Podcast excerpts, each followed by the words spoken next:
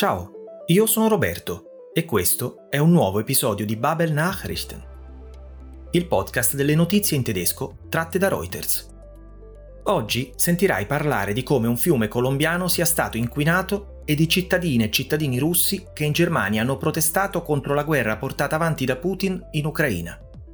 Inoltre sentirai il racconto di un cinghiale in una riserva naturale bavarese e scoprirai il motivo per cui l'animale è stato ribattezzato.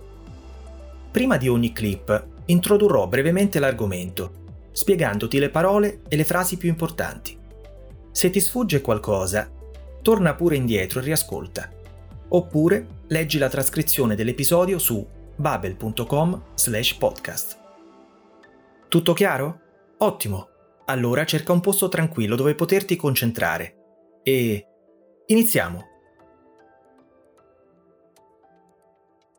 La prima clip parla di un fiume inquinato vicino Bogotá, in Colombia, che recentemente è stato ricoperto di schiuma.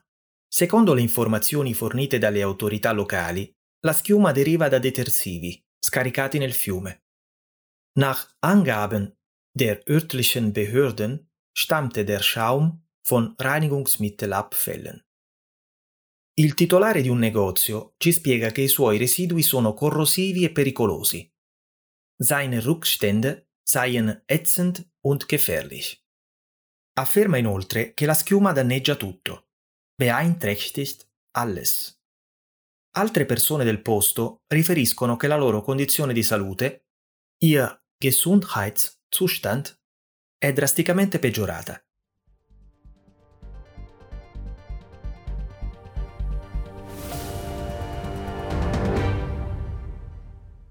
Es war ganz viel Schaum, der am Mittwoch Teile eines Flusses in einer kleinen Stadt nahe der kolumbianischen Hauptstadt Bogotá bedeckte. Nach Angaben der örtlichen Behörden stammte der Schaum von Reinigungsmittelabfällen, die in den Fluss geleitet wurden.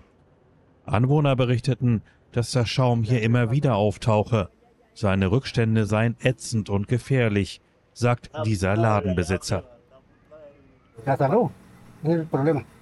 Die Gesundheit, das ist das Problem. Dieser Schaum beeinträchtigt alles. Zum Beispiel fällt der Schaum auf die Türen und alles verrottet. Wie schlimm wäre es, wenn es zum Kontakt mit den Lebensmitteln kommt? Anwohner berichteten, dass sich ihr Gesundheitszustand deutlich verschlechtert habe.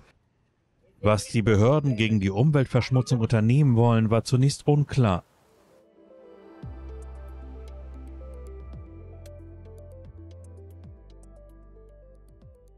A Düsseldorf, in Germania, cittadine e cittadini russi e persone legate alla Russia sono scese in strada, o sind auf die Straße gegangen, per protestare contro la guerra in Ucraina. La loro protesta aveva l'obiettivo di dare a Putin il cartellino rosso, o Putin die rote Karte zu zeigen, e lanciare un segnale di pace, ein Zeichen für den Frieden zu setzen. I dimostranti hanno anche chiesto un inasprimento delle sanzioni. Sentiamo.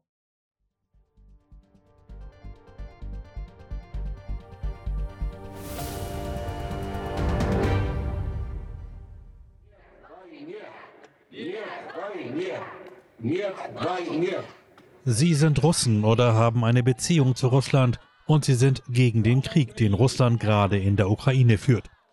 In Düsseldorf sind zahlreiche Menschen auf die Straße gegangen, um dem russischen Präsidenten Wladimir Putin die rote Karte zu zeigen und ein Zeichen für den Frieden zu setzen. In meinen sozialen Netzwerken, so wie zum Beispiel in Instagram, bin ich ziemlich aktiv. Ich äußere meine Meinung äh, frei und das sage ich, was ich äh, über den Krieg äh, denke und fühle. Und mit dieser Meinung darf man nicht mehr nach Russland. Ja, aber ich habe keine Angst. Die Demonstranten forderten auch schärfere Sanktionen gegen Russland. Aufgerufen zu der Demonstration hatte der Verein Freies Russland N R W. L'ultima clip ci racconta di un modo diverso di prendere posizione contro Putin.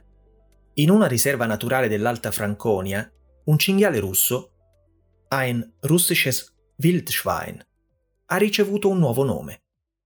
Come forma di rispetto nei confronti della popolazione ucraina, la riserva ha deciso che il cinghiale maschio, Dea Kaila, che prima si chiamava Putin, d'ora in poi si chiamerà Eberhofer. Il gestore della riserva naturale, Dea Wildpark Betreiber, Eckhard Mickisch, spiega che il cinghiale viene ribattezzato. Es passiert die namentliche Umtaufung. È la primissima volta che nella riserva naturale viene cambiato il nome di un animale.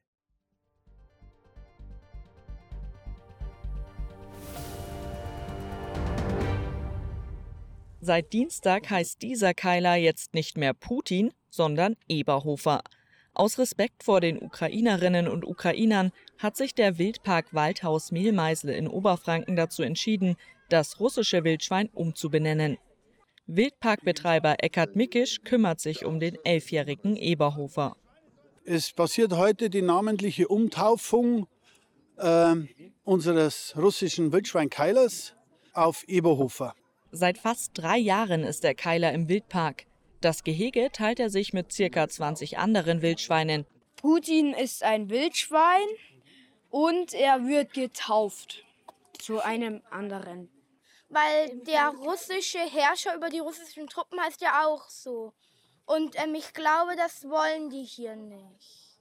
Zum ersten Mal wurde ein Tier im Wildpark umbenannt. Den Namen Putin sollte nicht mal ein Wildschwein tragen. Bene.